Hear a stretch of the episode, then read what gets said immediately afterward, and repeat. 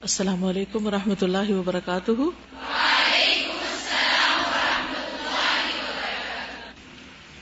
نحمد ونسلی علی رسول کریم اما بعد، فاعوذ باللہ من الشیطان الرجیم، بسم اللہ الرحمن الرحیم۔ رب اشرح لی صدری ویسر لی امری، واحلل عقدۃ من لسانی یفقهوا قولی۔ عالم برزخ یا قبر کی زندگی؟ ایمان بالیوم آخر کا مطلب یہ ہے کہ ہم لازمی طور پر لا محالہ اس دن کے یعنی آخری دن، قیامت کے دن کے آنے کا یقین رکھیں، اس پر ایمان لائیں۔ جیسا کہ قرآن میں آتا ہے وہ بالآخرتی ہم یو اور پھر اس کے مطابق اپنے اعمال کو ڈھالیں، کیونکہ عمل ایمان کا حصہ ہے۔ تو صرف یہ مان لینا کافی نہیں کہ ایک دن آنے والا ہے جس دن ہر چیز کا اینڈ ہو جائے گا اور پھر سب کا حساب کتاب ہوگا، بلکہ اس دن کی تیاری کرنا بھی ضروری ہے۔ عقیدہ آخرت پر ایمان اسلامی عقائد کا اہم جز ہے۔ قرآن و حدیث میں اکثر اسے عقیدہ توحید کے ساتھ بیان کیا گیا ہے۔ یہ عقیدہ آخرت ایک جامع اصطلاح ہے۔ اور اس میں اخروی زندگی اور اس کے متعلق کئی امور شامل ہیں۔ سب سے پہلے تو یہ کہ انسان مر جاتا ہے اور اس کی برزخی زندگی شروع ہو جاتی ہے۔ دنیا، برزخ اور آخرت، یہ تین مختلف عالم ہیں۔ برزخ انسانی زندگی کا وہ مرحلہ ہے جو دنیا اور آخرت کے درمیان ہے۔ عالم برزخ دراصل قبر ہی کی زندگی ہے۔ قبر آخرت کی پہلی منزل ہے۔ اگر کوئی اس منزل کے امتحان میں کامیاب ہو گیا تو بقیہ منزلیں بھی کامیابی سے طے کر لے گا۔ اور اگر کوئی یہاں ناکام رہا، تو آگے بھی مسلسل ناکامیاں ہیں۔ اس لیے بدکار، فاسق و فاجر، جب مجرم اور ملزم قرار دیا جاتا ہے، تو اسے قبر ہی میں صبح شام عذاب سے گزرنا پڑتا ہے۔ اور یہ عذاب اتنا ہی کافی ہے کہ اسے بار بار یا روزانہ جہنم کی آگ دکھائی جائے۔ اسی کو قرآن مجید اور احادیث نے عذاب قبر سے تعبیر کیا ہے۔ اور یہ دکھایا جانا اس لیے بڑا اہم ہے کہ آپ نے دیکھا ہوگا کہ بعض اوقات آپ کوئی خراب سا منظر دیکھ لیتے ہیں تو زندگی بھر نہیں بھولتے اس کا آپ کے دل پر ایک گہرا اثر ہوتا ہے تو بھلے انسان اس اصل جہنم میں نہ بھی پہنچے، لیکن اگر اس کو روز یہ بتایا جائے صبح و شام کہ یہ تمہارا ٹھکانا ہے اور جہنم پوری ہولناکیوں کے ساتھ اس کے سامنے ہو، تو کوئی عذاب نہ بھی ہو تو صرف یہ دکھایا جانا ہی بہت بڑا عذاب ہے۔ اسی کو قرآن مجید اور احادیث نے عذاب قبر سے تعبیر کیا ہے۔ آل فرون کے بارے میں قرآن مجید کہتا ہے، النار يعرضون عليها غدوا وعشيا سورة المؤمن 46 دوزخ کی آگ ہے جس کے سامنے یہ ہر صبح و شام لائے جاتے ہیں۔ جبکہ روز قیامت انہی کے لیے یہ حکم بھی ہوگا۔ وَيَوْمَ تَقُومُ السَّاعَةُ، أَدْخِلُوا آلَ فِرْعَوْنَ أَشَدَّ الْعَذَابِ۔ اور جس دن قیامت قائم ہوگی، فرمان ہوگا کہ فرعونیوں کو سخت ترین عذاب میں ڈالو۔ عذاب قبر کے بارے میں ام المؤمنین حضرت عائشہ نے آپ سے دریافت کیا تو آپ نے فرمایا ہاں عذاب قبر برحق ہے۔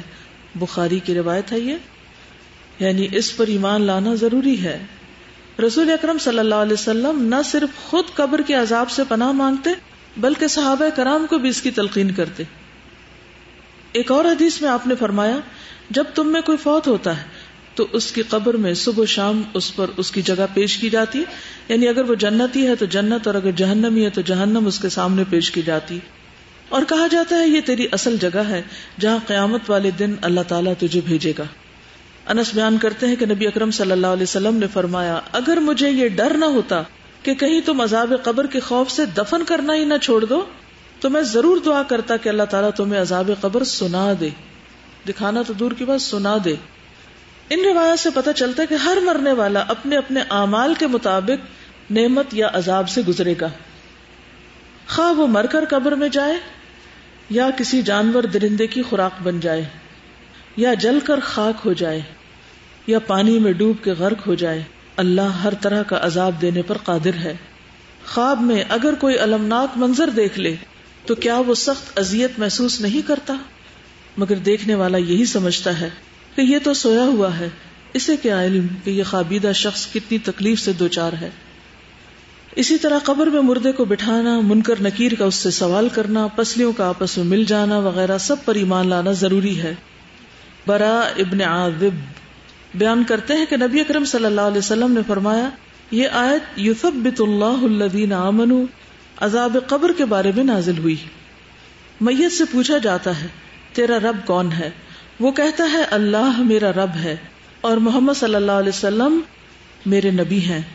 اللہ تعالیٰ کے اس ارشاد سے یہی مراد ہے کہ اللہ قول ثابت کے ذریعے صاحب ایمان کو دنیا کی زندگی اور آخرت میں ثابت رکھتا ہے۔ مسلم، کتاب الجنہ۔ قبر کے بارے میں آپ نے کیا سن رکھا ہے؟ آپ کے ذہن میں کیا معلومات ہے اس کے بارے میں؟ کو بتائے گا؟ یعنی جب آپ قبر کا سوچتی ہیں یا سنتی ہیں یا قبر کو دیکھتی ہیں تو پہلی بات کیا آتی ہے آپ کے ذہن میں؟ کہ مجھے بھی اس میں جانا ہی ہے۔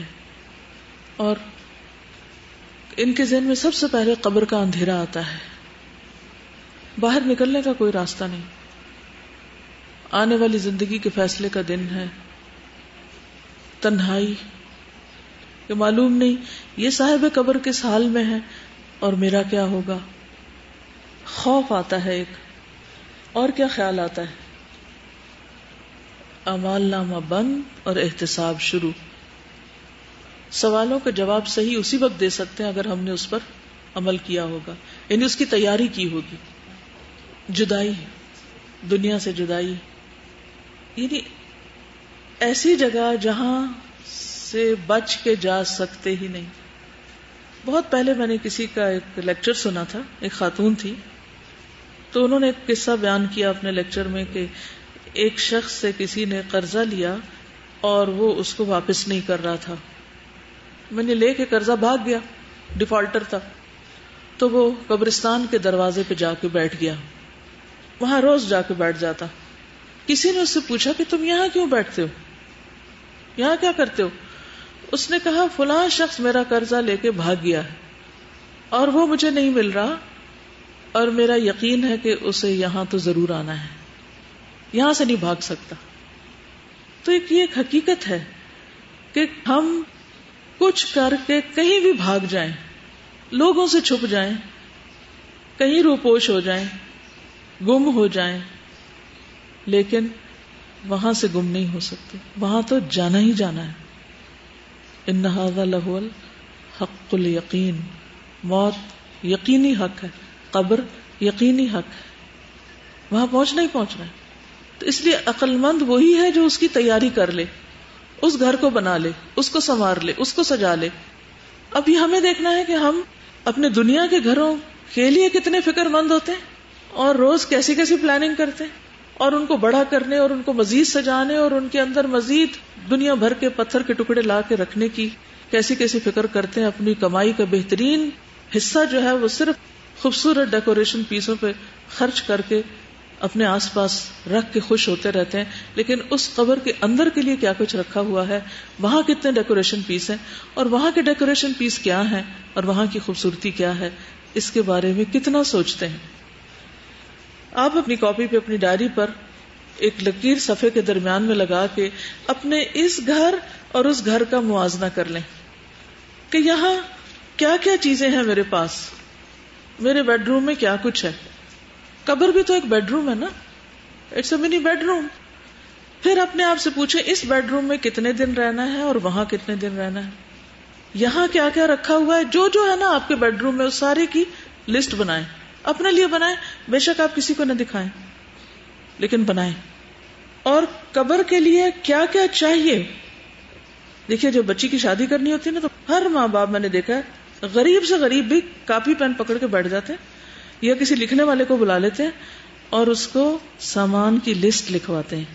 ایسا ہی ہوتا ہے نا، یہ برتن لینے ہیں، یہ بیڈ روم کا سامان ہے، یہ فلاں ہے، یہ فلاں ہے۔ کتنی چیزیں لکھواتے ہیں، وہ کتنی لکھتے ہیں۔ اور جو رہ جاتی ہے ساری زندگی اس کے لیے بھاگ دوڑ کرتے رہتے ہیں۔ پھر جب تھوڑا پرانا ہوتا ہے آؤٹ آف فیشن ہوتا ہے، پھر اس کو ریپلیس بھی کر لیتے ہیں۔ یہ سب چیزیں ہو رہی ہوتی ہیں۔ اس کے برعکس کس نے کاپی پین پکڑ کر یہ لکھا کہ وہاں کیا کیا چاہیے؟ کون سی چیز نیچے کے لیے چاہیے؟ کون سی دائیں سائڈ کے لیے؟ کون سی بائیں کے لیے؟ کون سی سر کی طرف؟ کون سی پاؤں کی طرف؟ کہاں کیا رکھنا میں نے؟ یہاں تو ٹیلی ویژن کی لیٹسٹ اسکرین کے لیے ہم بھاگ رہے ہوتے ہیں۔ جو نئی چیز آتی ہے پچھلی دے کے ادھر ادھر اور خرید لیتے ہیں۔ تاکہ لیٹسٹ موویز اور ہر چیز کے نظارے خوبصورت سے خوبصورت مائنیوٹ ڈیٹیلز تک میں کر سکیں۔ بہترین کلرز کے ساتھ۔ اور وہاں بھی ایک اسکرین نے چلنا ہے۔ جس پہ یا جنت چلے گی یا جہنم چلے گی۔ اس پہ کیا کریں گے؟ وہ کیسی اسکرین ہوگی؟ اور اس کے پیچھے کون سا کنٹرول روم ہوگا؟ وہ کون دکھائے گا؟ اور اس کا دکھایا جانا بھی برحق ہے۔ اصل بات یہ ہے کہ ہم خود کو دھوکا دیتے ہیں۔ ہم مانتے ہیں مگر کوئی نہیں مانتے۔ ہم کہتے ہیں ہم تیاری کریں لیکن کوئی نہیں کر رہے۔ جتنا مال اس دنیا کے لیے خرچ کرتے ہیں، اس کا کتنا حصہ آخرت کی اس کوٹڑی کے لیے بھی خرچ کر رہے ہیں۔ یہاں بجلی نہ ہو تو کس قدر گھبراہٹ اور آلٹرنیٹ طریقے سوچتے ہیں۔ ایک نہ چلے تو دوسرا دوسرا نہ ہو تو تیسرا۔ لیکن وہاں ٹھنڈک کس چیز سے ہوگی؟ ہوا کہاں سے آئے گی؟ اس کے لیے کیا کرنا ہوگا؟ وہ نہیں سوچتے۔ یہاں بجلی نہیں تو کینڈلز وہاں اگر اندھیرا ہو گیا تو کون سی کینڈلز ان ساری چیزوں کو کمپیئر کر کے دیکھیں۔ جب آپ اپنے بیڈ روم میں اپنی چیزیں لکھنے لگیں گے نا، تو آپ کو اس کے ہر چیز کے پیرل سوچیں کہ وہاں کیا ہوگا میرے پاس۔ کیونکہ ہمارا اصل امتحان ہمارے گھروں میں ہوتا ہے۔ جب ہم اپنے بچوں میں ہوتے ہیں، جب ہم اپنے گھر والوں کے بیچ میں ہوتے ہیں، وہاں کتنا اپنے رب کو یاد کرتے ہیں، اپنے بستر پر کتنا اپنے رب کو یاد کرتے ہیں، پھر صبح کس وقت اٹھتے ہیں؟ فجر کی نماز کا کیا عالم ہے؟ کہیں وہ تو نہیں کزا ہو جاتی اس بہانے سے کہ گرمیوں کی راتیں چھوٹی ہیں۔ اور روز رات کو لیٹ کر ضرور سوچا کریں کہ پتہ نہیں اور کتنے دن اس بیڈ پر ہوں اور کس دن ادھر منتقل کر دی جاؤں گی۔ جیسے وارڈز میں شفٹ کر دیتے ہیں نا آپ، اب ادھر چلے جائیں، اب ادھر لے جائیں۔ کیونکہ وہ ایک یقینی حق ہے اور اس پر ایمان ضروری ہے اور اس کی تیاری ضروری ہے۔ اصل بات ہے کہ تیاری ضروری ہے۔ ماننے کی سچائی تو تبھی پتا چلے گی جب کچھ تیاری کریں گے۔ اور اگر تیاری نہیں کر رہے تو اس کا مطلب ہے کہ وہ ماننا بھی بس زبانی کلامی ماننا۔ ہے حقیقت میں نہیں مان رہے۔ ہمیں گاڑی چاہیے ہوتی ہے نا، روز گاڑی میں بیٹھنا ہوتا ہے۔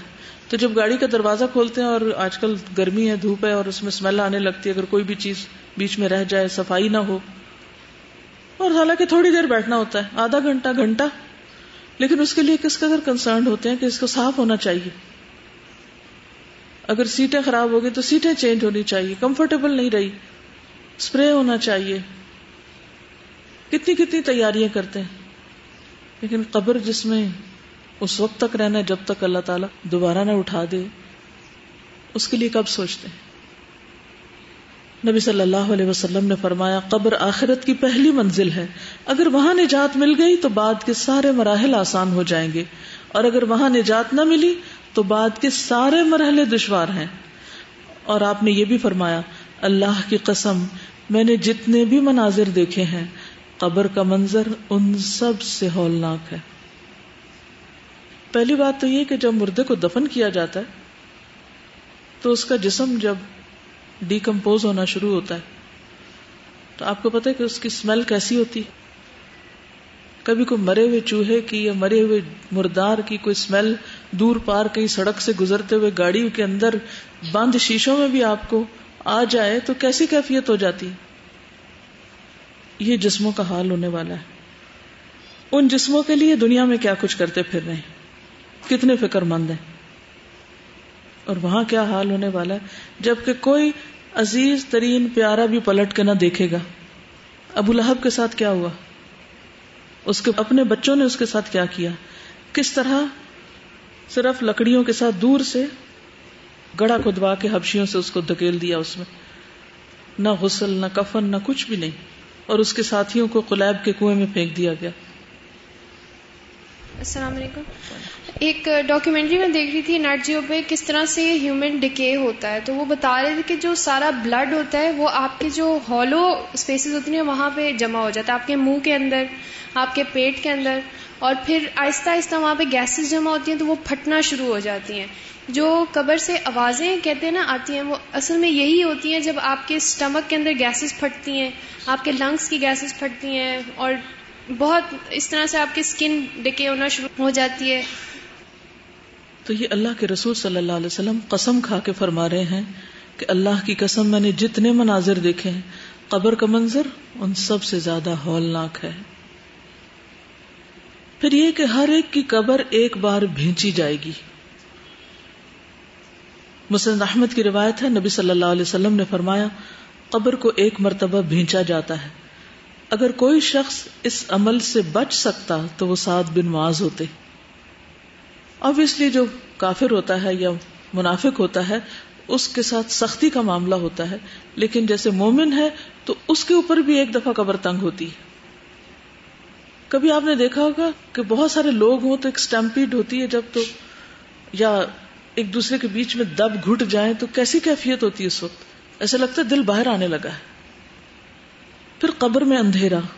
نبی صلی اللہ علیہ وسلم نے فرمایا، یہ قبریں اپنے رہنے والوں پر اندھیرے سے بھری ہوتی ہیں اور اللہ ان کو میری نماز کی وجہ سے روشن کر دے گا یا میری دعا کی وجہ سے روشن کر دے گا۔ بسلاتی علیہم یعنی آپ جو دعائیں کرتے تھے اپنے صحابہ کے لیے اور جنازہ وغیرہ پڑھتے تھے، اور اسی لیے بعد میں بھی یہ سنت جاری رہی کہ جو بھی کوئی فوت ہو، اس پر جنازہ پڑا جائے اور پیچھے والے اس کے لیے دعا کرے۔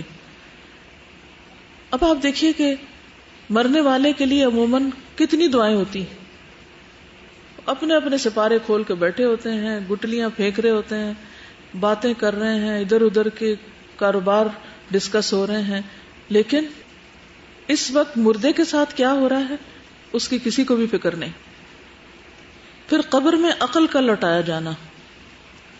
مسلم احمدی کی روایت ہے، عبداللہ بن عمر کہتے ہیں، ایک مرتبہ رسول اللہ صلی اللہ علیہ وسلم نے قبروں میں امتحان لینے والے فرشتوں کا تذکرہ کیا۔ عمر رضی اللہ عنہ کہنے لگے، اے اللہ کے رسول صلی اللہ علیہ وسلم، کیا اس وقت ہماری عقلیں لوٹا دی جائیں گی؟ یعنی ہم سینسز میں ہوں گے؟ ہمیں پتہ چلے گا کہ یہ کیا ہو رہا ہے۔ آپ نے فرمایا ہاں بالکل آج کی طرح۔ جیسے آج ہم دیکھتے، سنتے، سمجھتے اور ہر چیز کو محسوس کرتے ہیں، اسی طرح وہاں بھی عقل لوٹائی جائے گی۔ اور اس کا لوٹایا جانا یا دوسرے لفظوں میں روح کا لوٹایا جانا اسی مقصد کے لیے۔ پھر صحابہ کرام جو تھے، وہ قبر سے خوف کھاتے تھے۔ حالانکہ ان کے لیے کیا سرٹیفکیٹ جاری ہو چکا تھا؟ رضی اللہ عنہم وردو عنہ حضرت عثمان رضی اللہ تعالیٰ عنہ کے بارے میں آتا ہے کہ جب وہ کسی قبر پہ رکتے تو اتنا روتے کہ داڑھی تر ہو جاتی۔ کسی نے ان سے پوچھا، جب آپ جنت اور جہنم کا تذکرہ کرتے ہیں تو تب تو نہیں روتے؟ اور اس سے رو پڑتے ہیں۔ اللہ کے رسول صلی اللہ علیہ وسلم کے صحابی ہیں۔ آپ کی دو بیٹیوں کے شوہر ہیں۔ خلیفہ سالس ہیں۔ اور اللہ کی خشیت آپ دیکھیں۔ ہمیں کیوں نہیں نظر آتی؟ ہم کیوں اتنے سنگ دل ہیں؟ کیا ہم ان سے زیادہ نیک بن چکے انہوں نے کہا، رسول اللہ صلی اللہ علیہ وسلم نے فرمایا، قبر آخرت کی پہلی منزل ہے۔ اگر وہاں سے نجات مل گئی، تو بعد کے سارے مرحلے آسان ہو جائیں گے۔ امر ابن اللاس کہتے ہیں، جب میرا انتقال ہو جائے، تو میرے جنازے کے ساتھ نہ کوئی رونے والی ہو، نہ آگ ہو۔ یہ دور جاہلیت کا طریقہ تھا کہ جنازے پہ یہ دو چیزیں ساتھ لے کے جاتے تھے۔ رونے والی عورتیں جو بین کرتی جاتی تھیں اور آگ بھی لے کے جاتے۔ جب تم مجھے دفن کر دو تو مجھ پر مٹی ڈال دینا۔ اس کے بعد میری قبر کے ارد گرد اتنی دیر ٹہرنا جتنی دیر میں اونٹ ذبح کر کے اس کا گوشت تقسیم کیا جاتا ہے، تاکہ تمہارے قرب سے مجھے انس حاصل ہو۔ اور میں دیکھ لوں کہ میں اپنے رب کے فرشتوں کو کیا جواب دیتا ہوں۔ یہ دراصل ان کے فکر کو ظاہر کرتا ہے کہ انہیں کتنی فکر تھی۔ حالانکہ باہر والے، اندر والے کے لیے کچھ نہیں کر سکتے سوائے دعا کے۔ لیکن انہیں اتنا یقین تھا کہ حساب بھی ہوگا اور جواب بھی دینا ہوگا۔ تو مومن جو ہے، اس کے لیے قبر کی زندگی، حساب کتاب کے بعد جب وہ تین سوالوں کے جواب ٹھیک دے دیتا ہے تو پھر اچھی ہو جاتی ہے۔ قرآن مجید میں بھی آتا ہے فما ان کان من المقربین فروح و ریحان و جنت نعیم و اما ان کان من اصحاب الیمین فسلام اللہ من اصحاب الیمین اگر وہ مرنے والا مقربین میں سے ہو، اعلی درجات والوں میں سے، تو اس کے لیے راحت، عمدہ رزق اور نعمتوں والی جنت ہوگی۔ اور اگر وہ دائیں ہاتھ والوں میں سے ہوگا یعنی عام نیک مسلمان صالحین میں سے، تو اے دائیں ہاتھ والے لوگوں میں شامل ہونے والے یعنی اصحاب الیمین، تجھ پر سلامتی ہو۔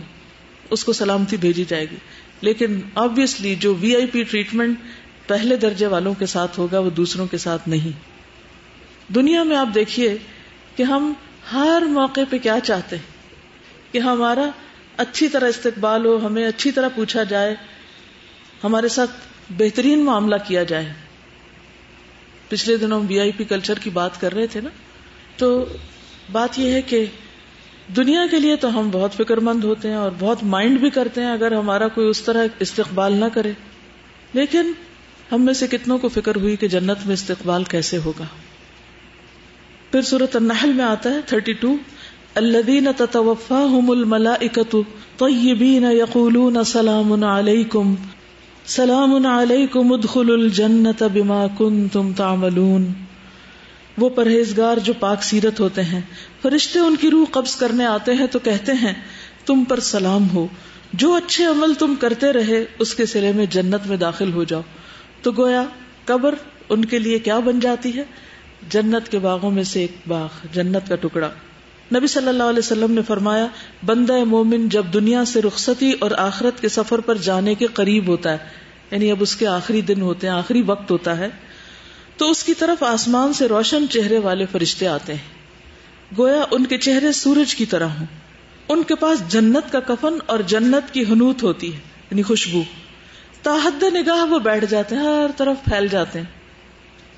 پھر ملک الموت اس کے سرحانے پہ آ کے بیٹھ جاتے ہیں اور وہ کہتے ہیں، اے نفس مطمئنہ، اللہ کی مغفرت اور خوشنودی کی طرف چلو۔ چنانچہ اس کی روح اس طرح بہ کر نکل جاتی ہے جیسے مشکیزے کے منہ سے پانی کا قطرہ بہ جاتا ہے۔ ملک الموت اسے پکڑ لیتے ہیں۔ جیسے بچہ ڈلیور ہوتا ہے نا تو فوراً اس کو ڈاکٹر ہاتھ پہ لے لیتے ہیں۔ تو اسی طرح موت کے وقت بھی جان جب پوری نکلتی ہے تو ایسے ہی جیسے ایک بیبی ڈلیور ہو کے باہر آ گیا۔ روح باہر آ جاتی اور اس کو لینے کے لیے ملک الموت آگے ہاتھ بڑھاتے ہیں اور پھر فوراً آگے فرشتوں کو دے دیتے ہیں، جس قسم کا وہ شخص ہوتا ہے۔ اور دوسرے فرشتے پلک جھپکنے کی مقدار بھی اس کی روح کو ملک الموت کے ہاتھ میں نہیں رہنے دیتے۔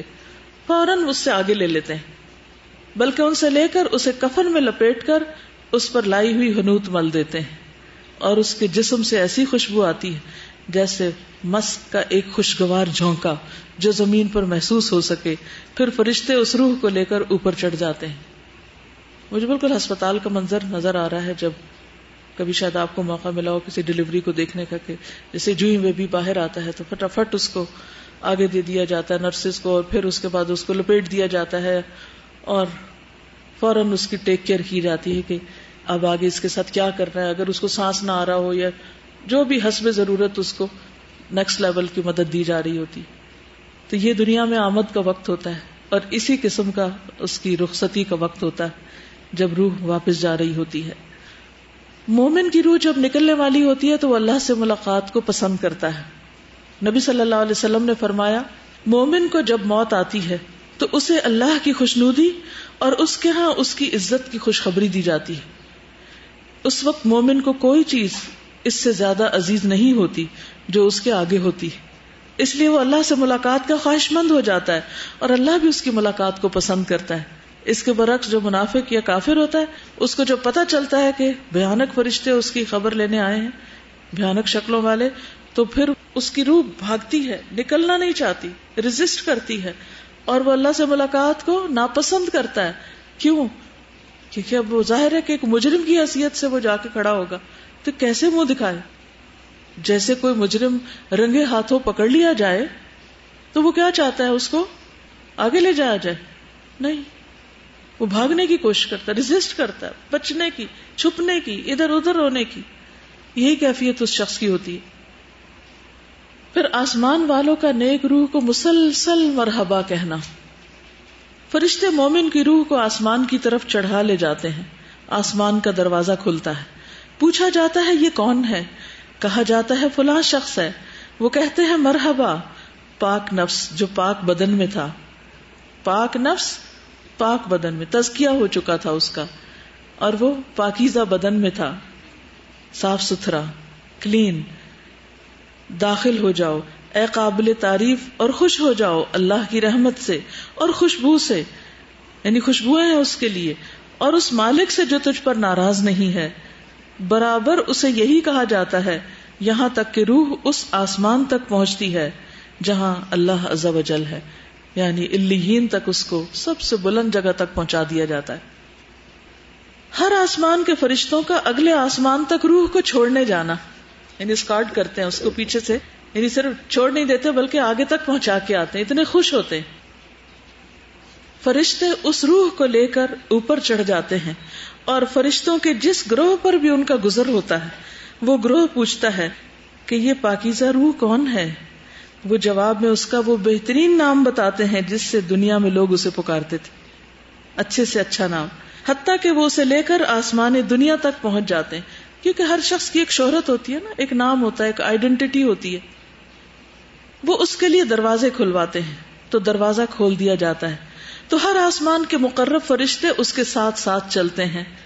آسمان کی طرف جو اس کے بعد آتا ہے، اور اس طرح اسے ساتویں آسمان تک پہنچا دیا جاتا ہے۔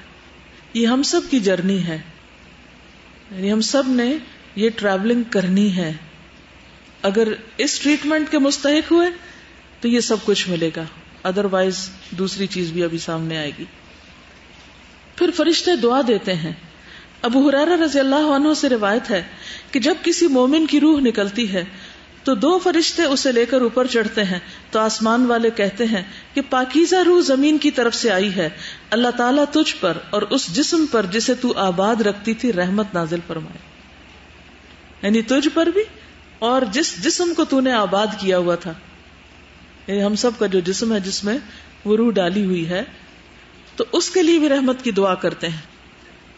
پھر روحوں سے ملاقات۔ فرشتے نیک روح کو اہل ایمان کی ارواح کے پاس لاتے ہیں۔ یعنی روح جا کر باقی روحوں سے ملاقات کرتی۔ اور وہ اس روح سے خوش ہوتے ہیں۔ اس سے زیادہ جو کہ تم کو کسی بچھڑے ہوئے شخص کی آمد سے ہوتی۔ یعنی آپ کسی شخص سے محبت کرتے ہوں اور ایک لمبے عرصے کے بعد اس سے مل رہے ہوں۔ تو وہ نیک روحیں پہلے سے جو وہاں موجود ہوتی، جن سے ہم محبت کرتے ہیں۔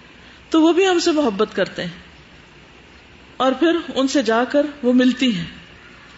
وہ نیک روح ہے اس سے پوچھتی ہیں نئی آنے والی روح سے کہ فلاں کا کیا ہوا، فلاں کا کیا ہوا، فلاں نے کیا کیا؟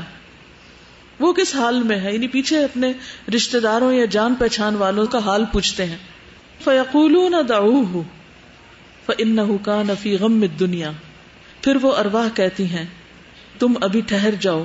اس کو چھوڑ دو، یہ دنیا کے غم میں مبتلا تھا۔ یعنی یوں ہی آپ سمجھیں کہ جیسے ایک سفر کر کے، طویل سفر کر کے کوئی آتا ہے، تو وہ کچھ پیچھے والوں کی یاد میں ہوتا ہے اور کچھ نئی دنیا اس کے لیے نئی ہوتی ہے، تو وہ اس میں اس کو ایک ایڈجسٹمنٹ ٹائم چاہیے ہوتا ہے۔ بہت اچھی طرح ویلکم کرتے ہیں اور بعض اوقات آپ نے دیکھا ہوگا نا کہ جب کوئی نیا مہمان آتا ہے یا کوئی خاص مہمان آتا ہے تو ہم آؤٹ آف ایکسائٹمنٹ محبت اس کے گلے لگنے لگتے ہیں اور وہیں کھڑے کھڑے اس سے ڈھیروں سوال شروع کر دیتے ہیں۔ ہوتا نا کبھی ایسا؟ یعنی اس کو سانس نہیں لینے دیتے کہ ہم سب پوچھنے لگتے ہیں۔ تو یہ انسانی کمزوری ہے، یہ انسانی عادت ہے۔ تو وہاں بھی جب سب سوال شروع ہو جائیں گے تو پھر کچھ کہیں گے، کبھی چھوڑ دو۔ کیونکہ دنیا سے جدائی کا مرحلہ صرف بعد والوں کے لیے نہیں، جانے والے کے لیے بھی ایک مشکل وقت ہوتا ہے۔ کیونکہ سپریشن جو ہوتی ہے، وہ ایک عجیب چیز ہے۔ انسان اس سے متاثر ہوئے بغیر نہیں رہتا۔ کبھی بھی آپ دیکھیں، جب آپ ایک جگہ کو چھوڑ کے دوسری جگہ جا رہے ہوتے ہیں۔ مثلا یہاں آپ پڑھتے ہیں، جب یہاں سے گھر جانے لگتے ہیں یا گھر سے یہاں آنے لگتے ہیں یا لڑکی اپنے ماں باپ کا گھر چھوڑ کے آگے جانے لگتی ہے، یا پھر وہ اپنا گھر چھوڑ کے واپس کسی دن آنے لگتی ہے۔ تو جو بھی مرحلے ہوتے ہیں، ان سب میں انسان کو ایک وقت لگتا ہے۔ جب جانے والا جاتا ہے تو اس وقت بھی تو گھر کیسا خالی لگتا ہے نا۔ وہ کمرہ جس میں وہ رہتا تھا، وہ جگہ جہاں وہ بیٹھتا تھا، وہ کام جو وہ کرتا تھا، وہ ساری چیزیں اس کو ایک طرح سے یاد کر رہی ہوتی۔ اور جو اس کے عزیز، قریب رشتے دار ہوتے ہیں، جو اس کے بالکل کلوز سرکل ہوتا ہے، وہ بھی اس کو مس کر رہے ہوتے ہیں۔ اب دیکھیے کہ جیسے شادی کا ہی مرحلہ ہے نا، تو کیا بچی کو نئے گھر جانے کی خوشی نہیں ہوتی؟ کتنی بھی وہ زیورات میں لدی ہوئی ہو، کتنا بھی اچھا لباس ہو کتنے بھی محبت کرنے والا شوہر ہو، کتنا بھی اچھا ٹھکانا ہو، لیکن وہ پیچھے کی ایک کسک ہوتی ہے نا۔ یہ جاتے وقت آنسو نکل آتے ہیں نا۔ پھر جب سسرال کے گھر میں جیسے جا کے بیٹھتی وہ گھر تو وہی ہوتا ہے ایک طرح سے، جس کو لوگ آخر تک بھی ایکسپٹ نہیں کرتے۔ لیکن وہ جو ایک ٹرانزیشنل فیز ہوتا ہے، اس کے اپنے کچھ اثرات ہوتے ہیں۔ ایک اور حدیث میں آتا ہے، سلسلہ صحیحہ کی حدیث ہے، ابو ایوب کہتے ہیں، جب مسلمان بندے کی روح قبض کی جاتی ہے، تو پہلے فوت ہونے والے اللہ تعالی کے بندے اس کا استقبال کرتے ہیں۔ جیسے دنیا میں لوگ خوشخبری دینے والے کو خوشی میں ملتے ہیں۔ جب وہ بندے اس سے سوال کرنا چاہتے ہیں تو وہ ایک دوسرے کو کہتے ہیں کہ اپنے بھائی کو آرام کرنے دو۔ وہ دنیا کی بے چینی اور پریشانی میں مبتلا تھا۔ کیونکہ کئی دفعہ ایسا بھی ہوتا ہے کہ انسان بیمار ہوتا ہے مرنے سے پہلے۔ اور ایک لمبی بیماری کاٹ کے فوت ہوتا ہے۔ یا اس پر کچھ حالات تنگ ہوتے ہیں۔ تو وہ ابھی یہ جو ایک فیز سے دوسرے فیز میں آیا نا تو وہ اس کی رعایت کر رہے ہوتے ہیں۔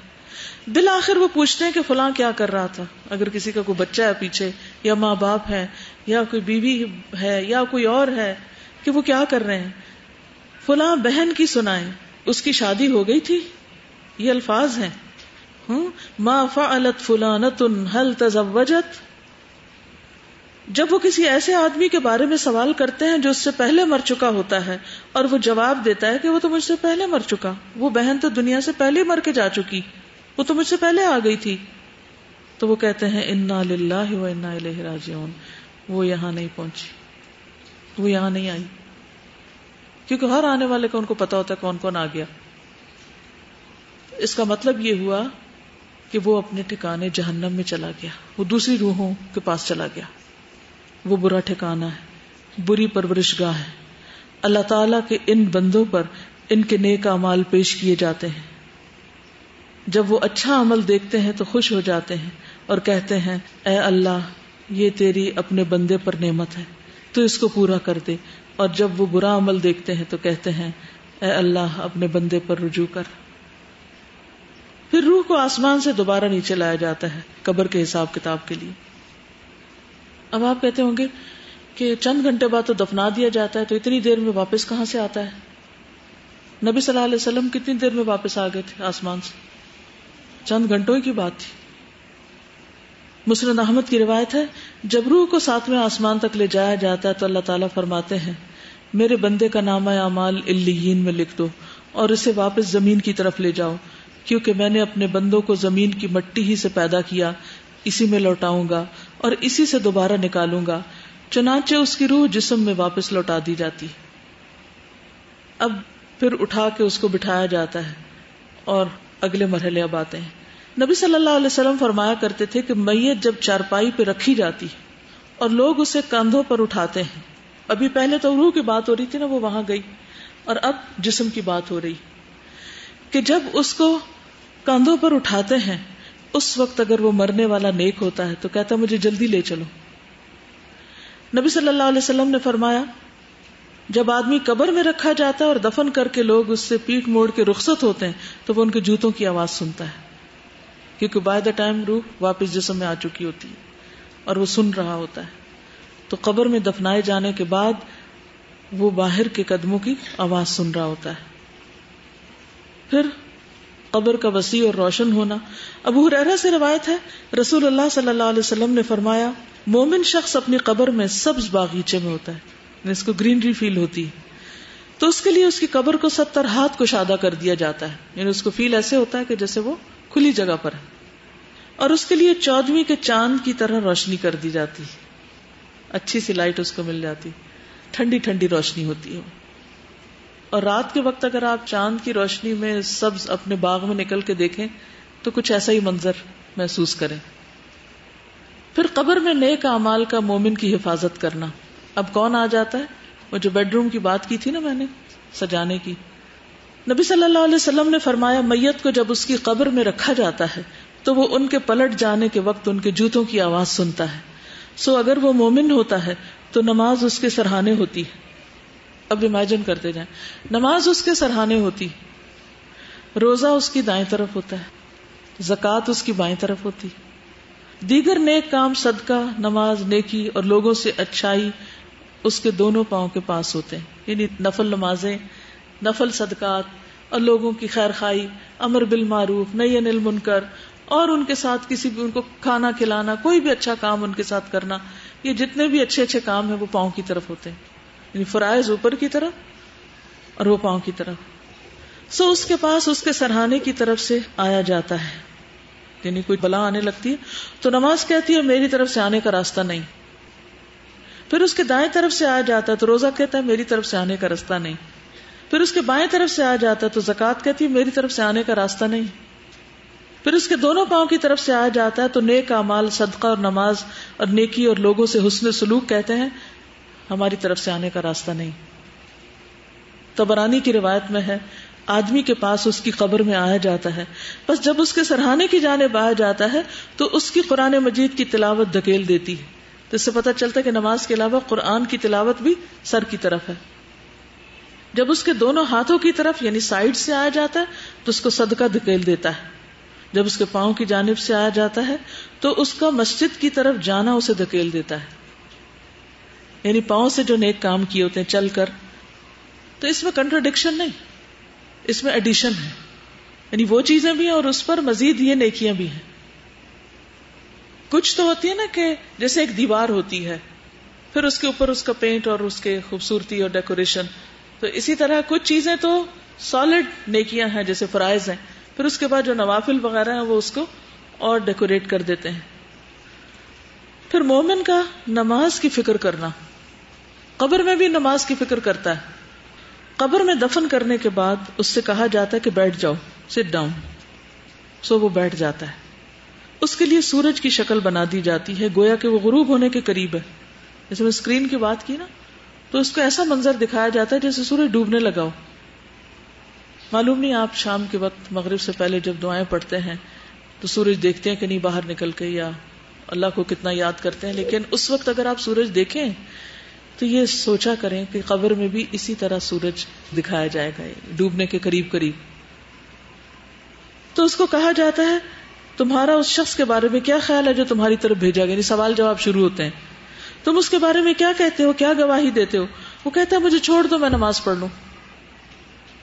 کیا ہم دنیا میں یہ کرتے ہیں؟ کہ کام چھوڑ کے کہیں ذرا چھوڑ دو مجھے، میں پہلے نماز پڑھ لوں۔ تو بچے تنگ کر رہے ہوں، کوئی اور کام ہو۔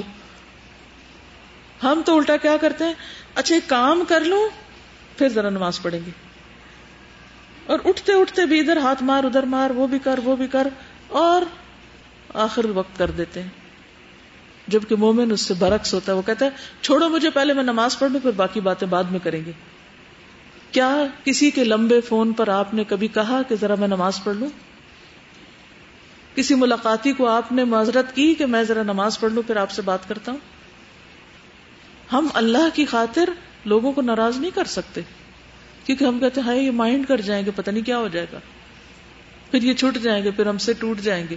پھر یہ چلے جائیں گے۔ اور جنہوں نے جانا ہوتا ہے وہ تو ویسے ہی چلے جاتے ہیں۔ وہ ہم سے پوچھ کے تھوڑی جاتے ہیں۔ وہ کہتے ہیں، تم یقیناً ایسا کرو گے۔ پہلے ہمیں اس بارے میں خبر دو جو ہم تم سے سوال کر رہے ہیں۔ تمہاری اس شخص کے بارے میں کیا رائے ہے جو تمہاری طرف بھیجا گیا؟ تم اس کے بارے میں کیا کہتے ہو اور کیا گواہی دیتے ہو؟ فرمایا، بس وہ کہتا ہے کہ وہ محمد صلی اللہ علیہ وسلم ہے میں گواہی دیتا ہوں کہ وہ اللہ کے رسول ہیں۔ اور وہ اللہ کے پاس سے حق لے کر آئے ہیں۔ اس کو کہا جائے گا تو نے اسی پر زندگی گزار دی۔ کس پر؟ جو رسول اللہ لائے تھے۔ صلی اللہ علیہ وسلم۔ اور تو اسی پر فوت ہوا۔ اور اسی پر تجھے اٹھایا جائے گا، انشاءاللہ۔ تو کتنا ضروری ہے کہ اس چیز کے ساتھ زندگی گزارے جو آپ لائے، اسی پہ موت آئے اور اسی کے ساتھ اٹھے یہ پرائرٹی نمبر ون ہونی چاہیے ہماری۔ اور باقی چیزیں بھی ساتھ لے کے چلے لیکن باقیوں کی خاطر اس کو نہ چھوڑ دیں۔ پھر یہ کہ مومن کو قبر کے سوال و جواب میں مدد دی جاتی۔ نبی صلی اللہ علیہ وسلم نے فرمایا، جب انسان کو دفن کر کے اس کے ساتھ ہی چلے جاتے ہیں، تو ایک فرشتہ جس کے ہاتھ میں گرز ہوتا ہے، گرز کہتے ہیں لوہے کے ہیمر کو، آ کر اسے بٹھا دیتا ہے اور اس سے محمد صلی اللہ علیہ وسلم کے متعلق پوچھتا ہے کہ تم اس آدمی کے متعلق کیا کہتے ہو؟ اگر وہ مومن ہو تو کہہ دیتا ہے کہ میں اس بات کی گواہی دیتا ہوں کہ اللہ کے علاوہ کوئی معبود نہیں اور یہ کہ محمد صلی اللہ علیہ وسلم اس کے بندے اور رسول ہیں۔ یہ سن کر فرشتہ کہتا ہے کہ تم نے سچ کہا۔ پھر اسے جہنم کا ایک دروازہ کھول کر دکھایا جاتا ہے اور اس سے کہا جاتا ہے، اگر تم اپنے رب کے ساتھ کفر کرتے تو تمہارا ٹھکانا یہاں ہوتا۔ لیکن چونکہ تم اس پر ایمان رکھتے تھے، اس لیے تمہارا ٹھکانا دوسرا ہے۔ یہ کہہ کر اس کے لیے جنت کا ایک دروازہ کھولا جاتا ہے، اب دوسرا منظر دکھایا جاتا ہے۔ پھر وہ اٹھ کر جنت میں داخل ہونا چاہتا ہے۔ تو فرشتہ اسے سکون سے رہنے کی تلقین کرتا ہے اور اس کی قبر کو شادہ کر دی جاتی کسی نے پوچھا، یا رسول اللہ صلی اللہ علیہ وسلم، وہ فرشتہ تو ہاتھ میں گرز لے کر جس کے بھی سامنے کھڑا ہوگا، اس میں گھبراہٹ تاری ہو جائے گی۔ نبی صلی اللہ علیہ وسلم نے فرمایا، اللہ ایمان والوں کو کلمہ توحید پر ثابت قدم رکھتا ہے۔ یہ اسی آیت کا مانا ہے یوسبت اللہ الدین امن بالقول ثابت فی الحیات دنیا و فی الآخرہ لیکن یہ دیکھ لیں کہ سوال کرنے والا ہے کتنا سخت۔ آپ نے دیکھا ہوگا کہ اگر کوئی ٹیچر مہربان ہو اور پیار سے بات کرے، سوال آرام سے کرے، تو نالائک سے نالائک اسٹوڈنٹ بھی جواب دے پاتا ہے۔ لیکن اگر ٹیچر سخت مزاج ہو، تو اچھا بھلا ذہین طالب علم بھی گھبراہ اٹھتا ہے۔ اسی لیے صحابہ نے پوچھا کہ وہ لوہے کا ہیمر دیکھ کے تو ہم سب کو ڈر لگے گا پھر؟ اور میں اللہ تعالیٰ ثابت قدمی دے گا کیونکہ دنیا میں تم توحید پر تھے۔ اگر ہم سو کے بھی اٹھتے ہیں یا پھر ہم بہت گہری نیند سوئے ہوں کوئی ہمیں اچانک سے اٹھا دے تو ہم لوگ بالکل ہوش ہی نہیں ہوتا کہ ہم سے کیا بات پوچھی جا رہی ہے ہم جواب ہی سوال شروع کر دے۔ یعنی وہ کوئی اور بات کرنا بھی چاہتے کہ نہیں سوال کا جواب دو۔ اس کو تھوڑا سا آپ سمجھ سکتے ہیں کہ اگر کسی کا ایسا ایکسپیرئنس ہوا ہو کہ رات سوتے وقت کسی کے گھر میں چور داخل ہو گئے بندوقوں کے ساتھ یا کوئی اسلحے کے ساتھ، تو ان کی گھبراہٹ کا کیا عالم ہوگا؟ اکثر ایسے وہم بھی آ جائے نا، کسی کو خیال بھی آ جائے رات کو سوتے وقت کہ کیا پتا کوئی ایسا نہ داخل ہو جائے، تو کیا بنے گا؟ کبھی خیال آیا آپ کو؟ یعنی چور ایک ایسی چیز ہے یا ڈاکو کہ جس سے ہر ایک کو ڈر لگتا ہے۔ تو کسی ایسے منظر، کسی ایسے واقعے کو اگر آپ دل میں لا کے اس کیفیت کو محسوس کریں تو شاید سمجھ میں آئے۔ ابھی پچھلے ہفتے ہمارے ساتھ والے گھر میں ڈاکہ پڑا۔ رات کو دو ڈھائی بجے جو تھے وہ آ گئے ان کے اور یہ دیکھیے کہ ابھی جو ہو رہا ہے نا کہ قبر میں کوئی کسی کی ہیلپ نہیں کرے گا۔ اب ہم بالکل ساتھ اور ہمیں نہیں پتا۔ اور میں بستر پہ لیٹے ہوئے فائرنگ کی آواز سن رہی تھی کہ فائرنگ ہو رہی ہے۔ اور بڑے کلوزلی پتا چل رہا تھا، لیکن یہ نہیں پتا چل رہا تھا کہاں ہو رہی ہے۔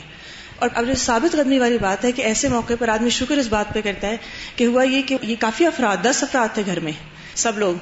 تو یہ نیچے سے جب یہ اوپر جا رہے تھے کچھ لوگوں کو لے کر، تو ایک لڑکی جو بیٹھی تھی، اس نے سامنے سے کچھ بھانپ لیا اور دوڑ کے وہ باتھ روم میں گھس گئی اور اس نے لاک کر لیا۔ اتفاق سے جیسے آج کل ہر وقت موبائل ہاتھ میں ہوتا ہے، موبائل ہاتھ میں تھا۔ اور جو باتھ روم جا کے اس نے ون فائیو کو فون کر دیا۔ اب یہ جو ثابت قدمی ہوتی ہے نا کہ اس وقت عقل کہاں سے آئے اتنی کہ ایک دم سے اس کو حالات میں موبائل اٹھانا ہے اور بھاگتے ہوئے وہ کرنا ہے۔ اور یہ بھی اللہ کا کرنا ہوا کہ ان چوروں کو یہ نہیں پتا چلا کہ ایک لڑکی باتھ روم میں تو وہ نقصان نہیں ہوا جو ہو سکتا تھا۔ تو اللہ نے جو ثابت قدمی اس وقت دی ہوتی ہے، یہ بلیسنگ کے سوا کچھ نہیں ہوتی۔ دیکھیے، دنیا میں تو پھر بھی انسان کسی کو موبائل پہ مدد کے لیے بلا لیتا ہے۔ ہم سائے ساتھ آ جاتے ہیں۔ لیکن قبرستان سے کون کس کو موبائل کر سکتا ہے؟ ساتھ والی قبر سے بھی اٹھ کے کوئی نہیں آ سکتا۔ جو کچھ اپنے پاس ہوگا، بس وہی ہوگا۔ لیکن ہم کتنے دھوکے میں ہوتے ہیں نا کہ دوسرے لوگوں کی خاطر اپنا دین بیچے چلے جاتے ہیں۔ کبھی بچوں کی خاطر، کبھی بہن بھائیوں کی خاطر، کبھی دوستوں کی خاطر اپنی آخرت برباد کیے چلے جا رہے ہوتے ہیں۔ نبی صلی اللہ علیہ وسلم نے فرمایا، اگر مرنے والا نیک آدمی ہو تو فرشتے اسے اس کی قبر میں اس طرح بٹھاتے ہیں کہ اس پر کوئی خوف اور گھبراہٹ نہیں ہوتی۔ پھر اس سے پوچھا جاتا ہے کہ تم نے کس دین میں وقت گزارا تھا؟ یعنی ماں دینوں کو۔ وہ کہتا ہے، اسلام میں۔ پوچھا جاتا ہے، وہ کون آدمی تھا جو تمہارے پاس آیا تھا؟ وہ کہتا ہے، اللہ کے رسول محمد صلی اللہ علیہ وسلم۔ جو کہ اللہ عز و جل کی طرف سے ہمارے پاس واضح نشانیاں لے کر آئے اور ہم نے ان کی تصدیق کی۔ پھر اللہ کا مومن کے جواب کی تصدیق کرنا اور جنت کا لباس اور خوشبو کا ملنا۔ مومن جب یہ جواب دے دیتا ہے تو سنو نبی داؤد کی روایت ہے، پھر ایک آواز لگانے والا آواز لگاتا ہے کہ میرے بندے نے سچ کہا۔ بس اس کے لیے جنت کا بستر بچھا دو اور اسے جنت کے کپڑے پہنا دو اور اس کے لیے جنت میں ایک دروازہ کھول دو۔ پھر جنت کی ہوا اور خوشبو اس کے پاس آتی اور اس کی قبر حد نگاہ تک کشادہ کر دی جاتی۔ اور جنت کی ہوا ایئر کنڈیشن کی ہوا سے زیادہ اچھی ہوگی۔ اور اس کی خوشبو ہمارے ایئر فریشنر سے زیادہ بہترین۔ ایک فوبیا ہوتا ہے نا کہ جب آپ کہیں چھوٹی جگہ پہ ہوتے ہو تو ایک دم سے آپ کو گھبراہٹ ہوتی ہے۔ مجھے تھوڑا سا وہ ہوتا ہے۔ تو جب گاڑی میں بھی میں کئی دفعہ ہوتی ہوں نا تو مجھے وہ شروع ہو جاتا ہے ہونا۔ تو جب بھی میں قبر کے بارے میں سوچتی ہوں، میں ہمیشہ یہی سوچتی ہوں کہ ایک پیرالائزڈ انسان ہے اور وہ کلاسٹروفوبک ہے اور اس کو ایسی جگہ پہ آپ بند کر دیں تو اس کی جو دہشت ہوگی نا، وہ قبر سے کوئی نہیں کر سکتا۔ بالکل۔ لیکن اس میں وسط اور اس میں ہوائیں اور خوشبوئیں اور اچھا لباس، یہ سب اس کے لیے ہے جس کے جواب درست ہوں گے۔ اگر ہم غور کریں تو ہم دیکھیں کہ اللہ تعالیٰ ہم سب کو وقتاً فوقتاً ڈیتھ کا ایکسپیرینس کرواتے ہیں خواب کی صورت میں۔ یعنی خواب میں جب ہم کبھی بھیانک خواب دیکھتے ہیں اور پھر اب شکر ادا کرتے ہیں جب ہماری آنکھ کھلتی ہے، تو میں یہ سوچتی ہوں کہ اس وقت تو ہماری آنکھ نہیں کھلے گی، ہم اسی طرح سب کچھ فیل کر رہے ہوں گے جیسے ہم خواب کی صورت میں کرتے ہیں۔ فیل بالکل۔ کیوڑا سالٹ مائنز جانے کا اتفاق ہوا تو وہاں ہم چار ہزار فیٹ جو ہے اس کی ڈیتھ میں گئے۔ وہاں پہ امیجن کریں اتنی ٹھنڈی ہوا تھی اور گیٹ سے داخل ہوتے ہی ایسا لگ رہا تھا کہ نیچے کئی اے سی لگے ہوئے اور وہاں ایٹین ڈگری سینٹی گریڈ رہتا ہے سردی گرمی میں۔ اور جو ہے نا اتنا وہ فریش ایئر تھی کہ لگ نہیں رہا تھا کہ ہم اتنی گہرائی میں ہیں۔ تو وہاں جب ہم گئے تو تین گھنٹے ہم نے وہاں اسٹے کیا اور کسی کے موبائل پہ کوئی کال نہیں آئی۔ تو پہلا خیال مجھے جو آیا کہ جب اس پہاڑ کی گہرائی میں ہمیں کوئی کال نہیں آئی تو قبر میں تو پھر قطن کوئی کال نہیں آئے گی۔ لیکن اگر قبر اتنی ٹھنڈی ہو اور وہ سب طرف نمک اور اتنا خوبصورت ماحول ہو، تو پھر باہر سے کالس کی ضرورت بھی ہوئے گی۔ یہ بھی تو اللہ کی نشانیوں میں سے ایک نشانی ہے کہ اللہ تعالیٰ یہ چیزیں دکھاتا ہے کہ زمین کے اندر کی فضا کو وہ جیسے چاہے بدل دے۔ یعنی اگر نمک کی یہ کان ایک مستقل ایسی کیفیت میں کہ ایٹین ڈگری تک ہی وہ رہتا ہے ٹمپریچر اور ٹھنڈی ہوائیں اور تو قبر بھی تو زمین کے نیچے ہوتی ہے، جس کے لیے اللہ چاہے ویسی ہوائیں وہاں بھی چلا دے۔ یعنی مشکل نہیں ہے، ناممکن نہیں ہے۔ یہ سب چیزیں جو بتائی گئی ہیں، ان کو ماننا ضروری ہے۔ یہ ایمان کا حصہ ہے کہ ایسا ہوگا، کیونکہ اگر یہ مانا نہ جائے تو عمل بھی نہیں بدلتے۔ اور شیطان کی یہ بہت کوشش رہی ہے کہ لوگوں کے دل میں اس کے بارے میں طرح طرح کے وسوسے اور شکوک و شبہات ڈال کر اس کو لوگوں پر مبہم بنا دے، ایمان کو کمزور کر دے۔ لیکن جو بات صحیح حدیث سے پتہ چل رہی ہو، اس کو کیسے جھٹلا سکتے ہیں؟